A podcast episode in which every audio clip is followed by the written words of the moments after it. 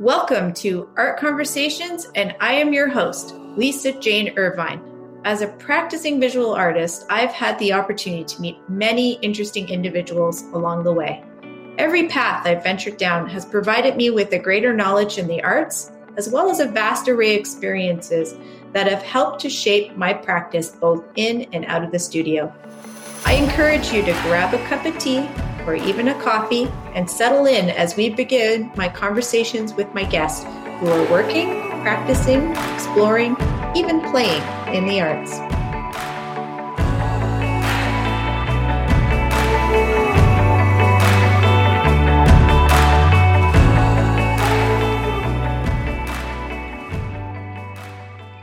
Lila Lewis Irving has an MFA in Fine Art from the University of Wisconsin.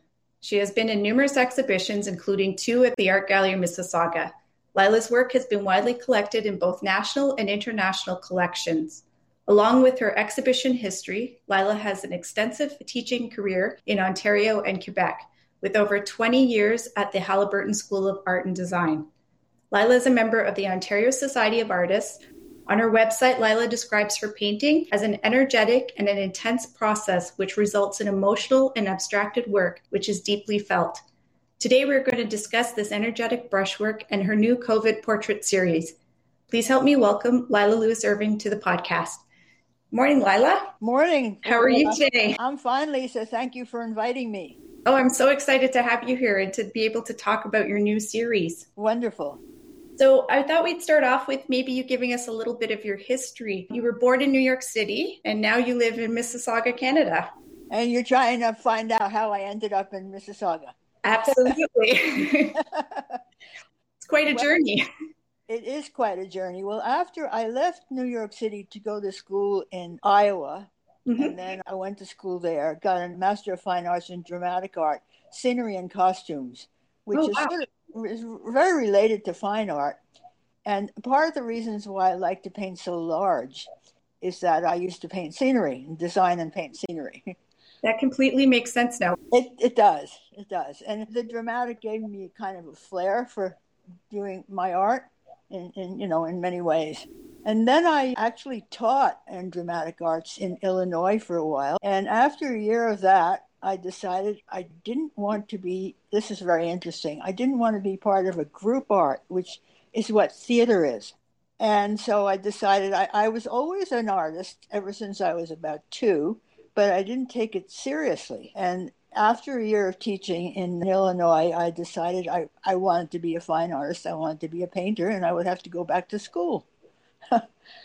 which is what I did. And I took myself off to the University of Wisconsin, which was always a very fine school and very close to where I was in Illinois. this is quite a journey. Anyway, I end up in University of Wisconsin in Madison, very pretty university town, and I'm embarking on my second Master of Fine Arts. I'm getting there. While I was studying there, it took me three years to get my MFA. I met a man who was an archaeologist, and we got married. And his first job offer after he got his doctorate in archaeology, Arctic archaeology, was in Canada. Mm-hmm. So we went off to, in 1964, long time ago, to live in Ottawa and lived there for five years. And after that time, he had a job offer to be a full professor at the University of Toronto and that's how we got to Toronto and Mississauga. it's a long story, but that's how it happened. But it's a good one, and it makes a lot of sense. When I first met you, Lila, you were doing non objective paintings and a lot of pouring and dripping, but I could see where that dramatic background comes into the performance part of that. Absolutely. Absolutely, because painting scenery is a very physical thing and very big, and scenery is way bigger than you are. And mm-hmm. I always wanted to do paintings that were bigger than me. so I never knew this part of your history, so it makes a lot of sense now. Very interesting, isn't it? Yeah, and we've talked about so many different things. You didn't know this part. Yeah. I didn't know this part at all, so I'm learning something along with everyone else. Good, good, good. Also, I've I've always loved dressing up because I used to design costumes for the stage. So, well, if anybody hasn't met you, you have the best jewelry, that's for sure. it's all part of the theatrical background. Yes. And recently, you've kind of shifted your focus. You're doing these COVID portraits. Well, it was kind of interesting. I, I was doing a non objective, oh boy, since the early 90s. Mm-hmm. And then it's it's what happened was COVID and I began to, you know, feel the kind of the sorrow of the world, and I began to express myself with faces. And the first faces I did were made up faces. I didn't have any reference of anybody. I just threw paint on the canvas. They weren't big; they were two by two feet, and I just made up faces and kind of uncomfortable looking expressions. Uh, two by two would still be larger than life. Uh, yes, you're right. You're right. When a face becomes larger than life, it, it gets an added drama to it. And so I did. I did about two dozen of these made-up faces. And then as COVID came on and on, and I wasn't going out at all, and then I decided, well, I was going to do operatic faces because operatic singers are very dramatic, and I love opera. And they were to express pain and sorrow, which is not hard to find in opera. Mm-hmm. So I would watch these operas. On the Metropolitan Opera was giving free opera performances every single night during all of COVID for a year and a half. And I would actually photograph the singers right from the screen. And uh, then I would k- keep them on my iPad, take them up to my studio, and I would paint them. And so I did operas opera singers, male and female, I think for about the first six months of the COVID. And then I decided I was going to expand and just do interesting faces of people I admired. Mm-hmm. So I went into Google Images and got all kinds of wonderful photographs of artists, painters, playwrights, musicians, the works, people I admired. And then I started to paint those and this ended up in many different parts of the COVID series, like there's 16 series musicians, painters, artists, so on and so on. And I got to um, about in the end of May, I got to about 200, roughly 24 by 30. Some were a little larger, some were a little smaller. And after 200, I said, I think I've done it. I think I'll take a break this summer and then go on to something new. So mm-hmm. that's how the series came about. And do you have some favorites that you did that you were like at the end of that series or the end of a couple of portraits you're like i really like this one yeah it's kind of sporadic some of the early ones i like some of the later ones i like but what was happening and this is totally fascinating they're, they're all done in black white and gray and with a lot of very very thick pumice gel you know what that stuff is and these were done without brushes these were done with great big knives palette knives and, and big scrapers up to, mm-hmm. you know, four or five inches wide. And I was putting the paint on with these trowel like instruments, and they were becoming very sculptural. And the progression from the beginning to the end, about a year and a half, they got much, much more sculptural. And I ended up thinking as a sculptor, I was actually feeling the as if I were forming a cheek as a sculptor. That's really interesting. It is with very thick paint. I was using a half gallon of pumice gel on each painting. So, for anybody who doesn't know what pumice gel is, can you explain what that is? Yeah, it's a it's a paint product. It's not real pumice, and made by Golden, and it has the look of pumice, which is a gritty, thick substance, very rough and textured heavy, heavy, heavy pigment, very grainy, and it's a kind of a very pale gray in color. And so the texture of it allows you to actually sculpt on the surface. Are you working on canvas or boards? On canvas. And I was amazed at how well this very thick pumice, sometimes it's almost an inch off the canvas, was adhering to the canvas. It was no problem. I imagine they're becoming quite heavy too at that. They're very, very heavy, and they had to be done flat because if, if they were done vertically, then the, the whole the pumice would slide down. It was going to be my next question. Were you working at an easel or flat? So you no, can... had, had to be flat, and they took three days to dry because of the thickness. So yeah. when you're doing the pumice, are you mixing your paint pigment into it? No, I used pretty much use the pumice as it comes. Sometimes I would run out of pumice. I was getting deliveries from the art store like every week. I was getting cartons full of canvases and paint. And sometimes I run out of pumice, and golden was out of it. And I had to substitute to white paint, mm-hmm. which I used very, very thick, thick. I added um, thickeners to it. And so these paintings have a very different quality. They don't have the gritty pumice like quality. It's just thick white paint. I prefer the pumice to the white ones, but I, I had to keep painting and I was out of paint. So I know a few times during COVID, I was running out of supplies and it was hard to get things. So I'm impressed you had so many deliveries. It was very hard. I discovered all kinds of new art stores that kept sending me things, and it was uh, it was really interesting. These big boxes were piled up at my door every week. It was, uh, yeah, I spent about seventeen thousand dollars on art supplies. What's your vision for these? Do you think you'll go back to them at all? I mean, you said already you think you're going to go in a different direction. I might go back eventually, but I think I want to get a little more in, into the non objective. I was thinking because I love calligraphy, very minimal calligraphic marks on canvas. I mm-hmm. might do a series, a calligraphic series, but using color this time. So do you step away from your work, Lila, and, and, let it sit for a bit and then examine it as a whole, or do you just keep working forward? What's your process uh, in terms of that? I, ne- I always, I try very, very hard to do it in one shot. I don't like fixing. I never fix or correct. I re- would rather start over than have to fix a painting. This is su- surprising to a lot of artists who spend a lot of time fixing, but mm-hmm. I never do the non-objective when i the very large ones i can't do in one shot because i have to give them a little bit of drying time before the next color. But i would rather work on a size mm-hmm. that i can do in one shot because I, I feel the immediacy of my work is the most important thing. What's a good size for that for you? I think maybe two by three feet something like that I know I've had the privilege of being in your studio, and some of your canvases are taller than me. So, oh you, yes, you do work quite large. It's interesting to hear you talk about the different sizes you're working on and and what they mean in your process. And well, I have a real big problem now.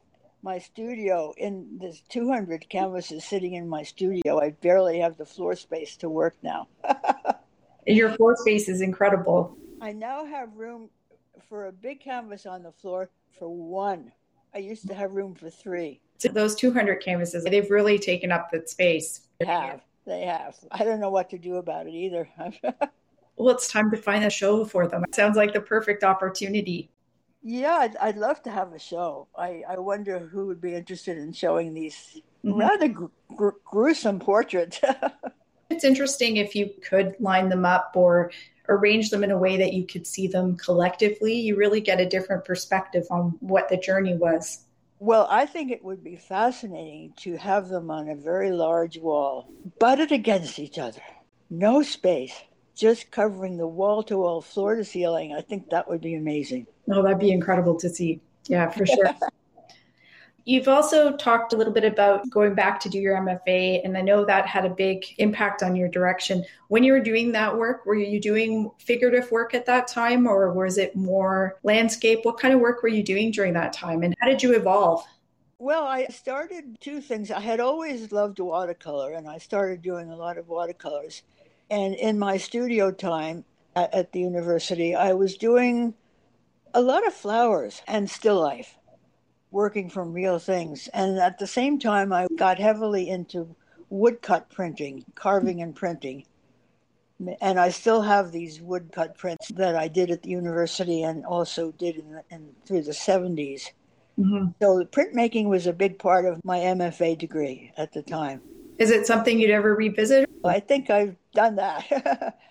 Uh, the 70s, 10 years in the 70s was my woodcut time. And then I went um, back to painting and I went to, I was still doing subject matter. I was doing landscapes and seascapes and flowers and still life. All through the 80s, like it's kind of interesting the periods change. Woodcuts in the 70s, work on canvas and paper on the 80s, but still subject matter. Mm-hmm. 1990, I decided I was going to try what I called abstract, which I now call non objective. 1990, I decided I was going to be an abstract painter out of the blue. Part of the reason was I felt a little stifled with subject matter. I felt it wasn't no longer a challenge. It was becoming easy, if that makes any sense. yeah, it's the next thing, what to push yourself to. What to push. And growing up in New York City at the time, little after the time of the ab- abstract expressionists were there and showing, and I was great admirer of them. And then comes to 1990, and I said, Well, I think I want to do what they did. it's kind of a, a long distance in time, but that's how it happened. Yeah, that's interesting you mentioned the abstract expressionists. I, I, know you've had the opportunity to do a course with Helen Frankenthaler.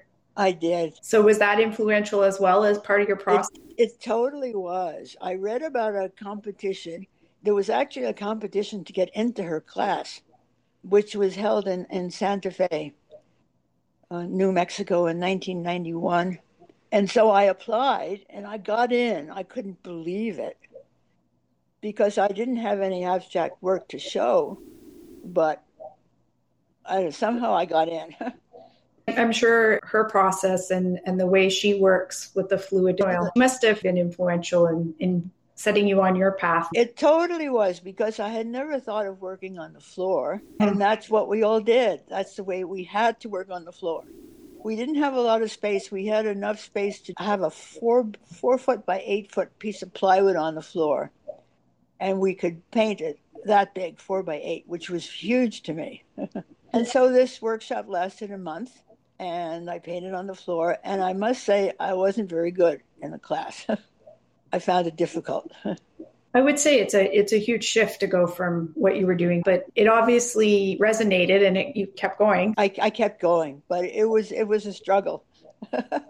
I think we all go through that at times as artists. It's the evolution of our own process and figuring out what works and what doesn't. That's that's right. That's right. And she was tough and she she didn't like my work at all, but at the end of the session, the last critique, she said, "You've come a long way." It was nice to hear because I started from rather nothing. Have you read the book Ninth Street Women? She's featured in that. I haven't. I must I must read that. I think you'd probably have a greater appreciation for this section about her because you've met her. I would. She she was not easy. and to help others and teach others is really valuable. That's right. That's so, right. Well, you would know a lot about that because you've taught for a very long time at the Haliburton School of the Arts. Yes. Oh, I, I, really love teaching. I was able to kind of communicate my energy. When you took my class, I wasn't teaching the non objective. Is that right? The first time I took it, we were doing non objective. I think it was about 15 years ago. Yeah, I started off teaching there with subject matter. I would do landscape and stuff like that. Very, very abstracted, but still subject matter. And then I decided that I wanted to teach the, the non objective there, and they, they went for it. And I think about the last 10 years I taught there were just the non objective. It was a lot of fun. The one thing I learned from you, Lila, was about the importance of design and composition. Yes, you really broke that down. It was like nobody had ever taught it to me before, and yet I was teaching high school. And it was like a light bulb moment for me. It's so it's so important. It's kind of interesting that these were my weak points. Mm-hmm. So I went out of my way to correct it.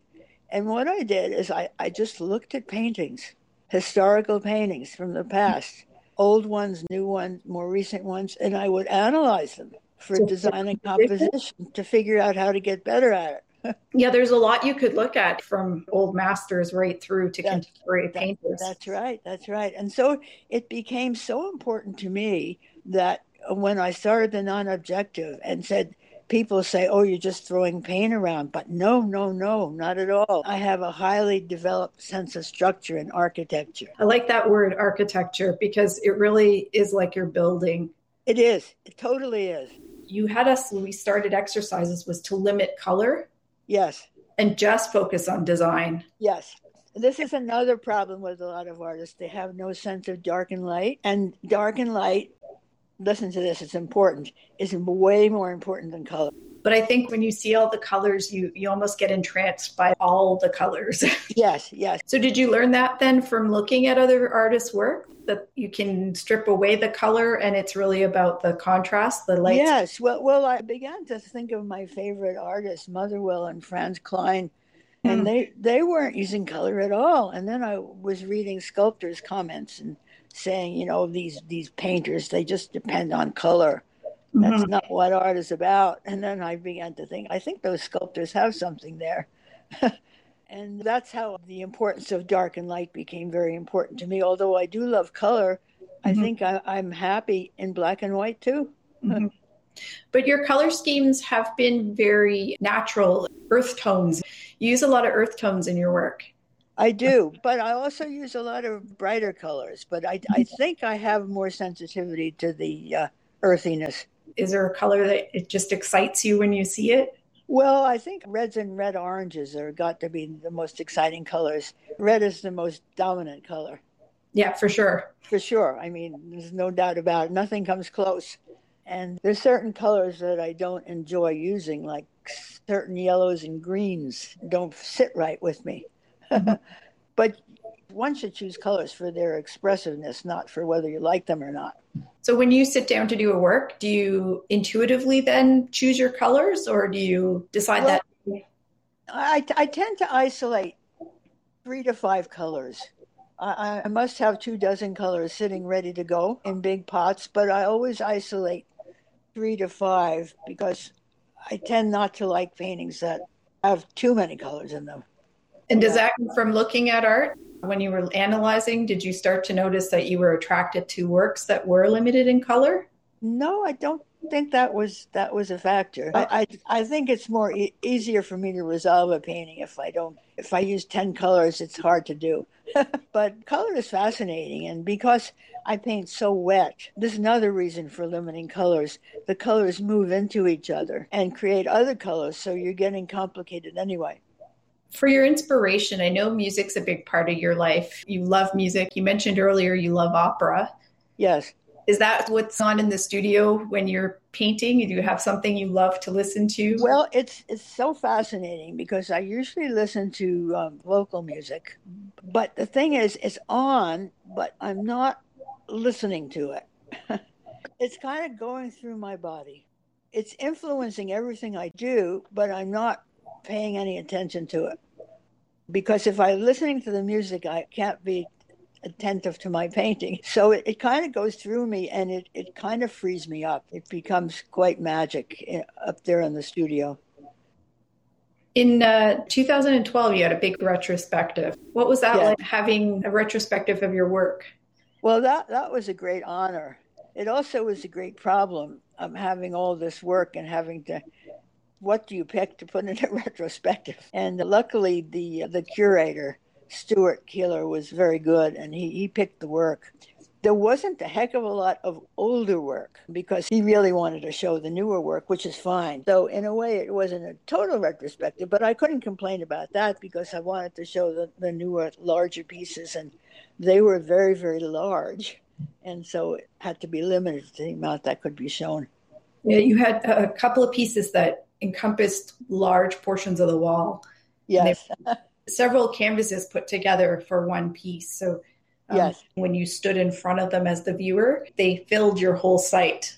Yes. Was, which was wonderful because to get to stand in front of your pieces like that and to be able to step back in the gallery and see it as well Yes, it's hard for me to view my work even in my studio. Part of the reason for doing these panels instead of one big canvas is I can't get a huge canvas up the stairs. So I have to do them in sections.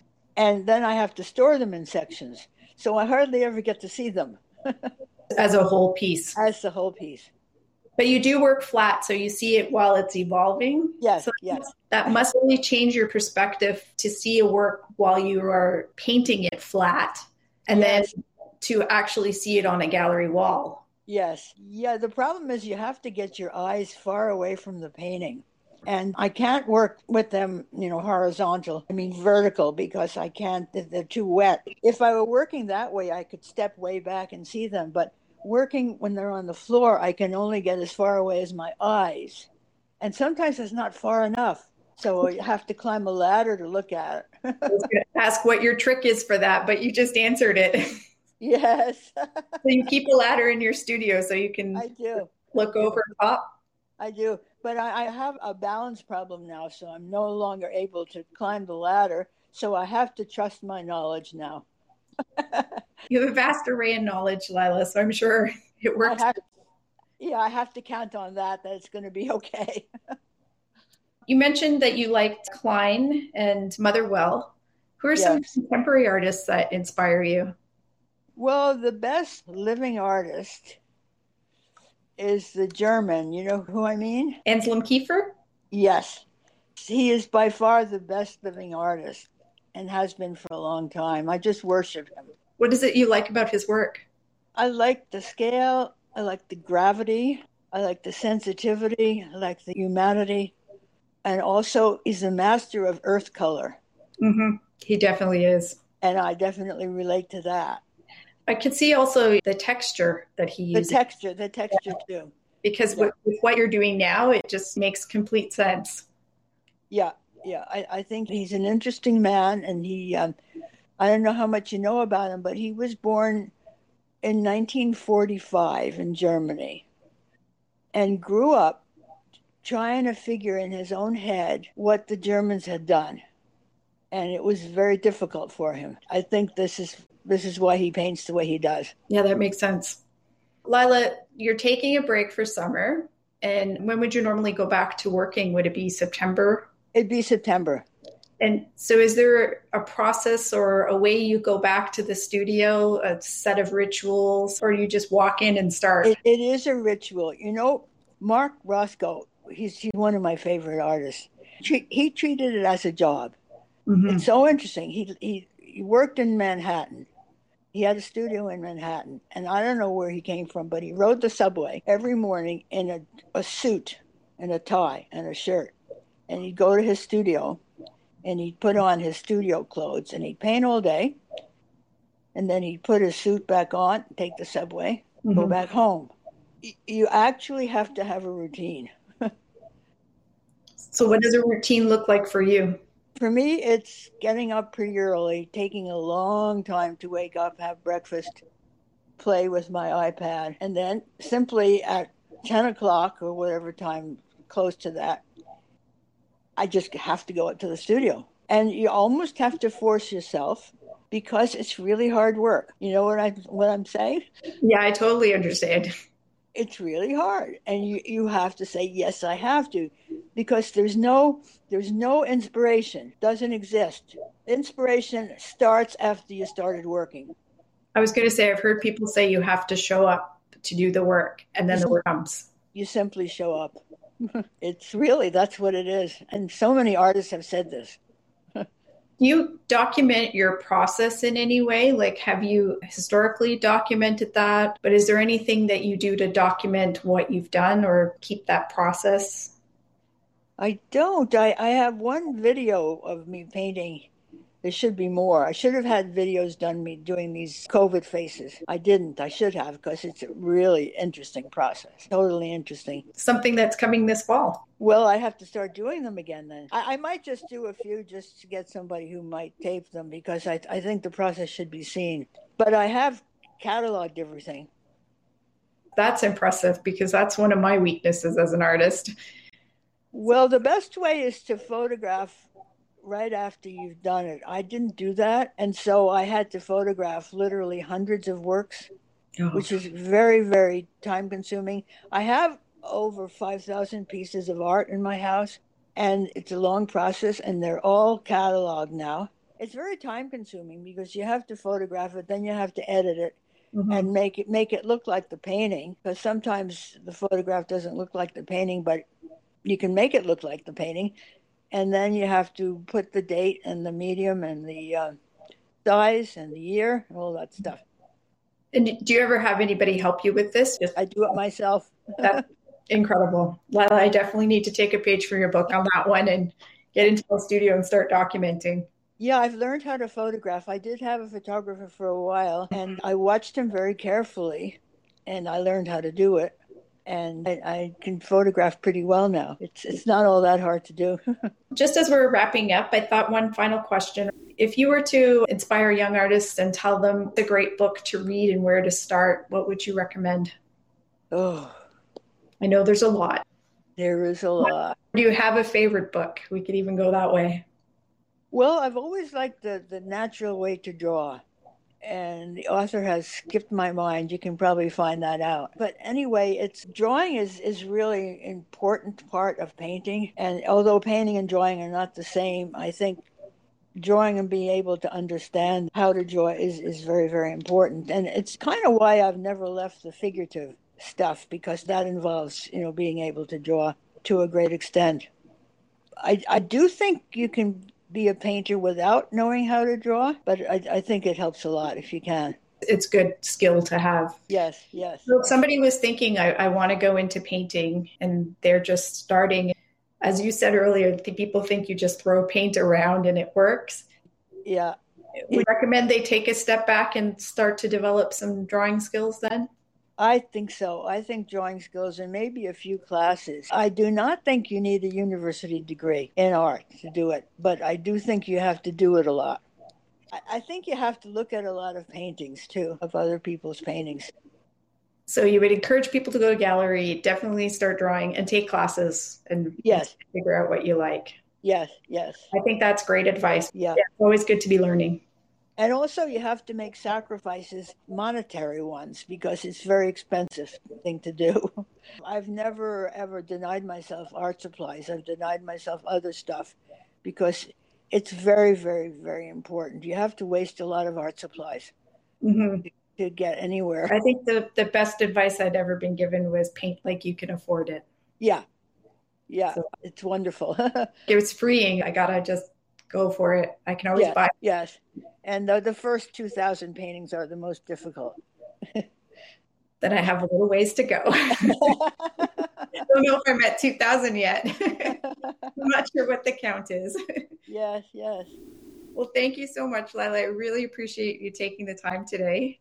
Good. I hope it was useful. Yeah, it was great. I enjoyed hearing where your story started. I, I had no idea about the the dramatic background, but it makes so much sense. Yeah, yeah. Well, thanks. Thanks for choosing me. okay. Thank you again. Okay. Bye. Thank you for tuning in to Art Conversations with Lisa Jane Irvine. If you enjoyed today's episode, please subscribe and hit the like button. And don't forget to check out my website, Facebook, and Instagram accounts. Thank you for listening. See you next time.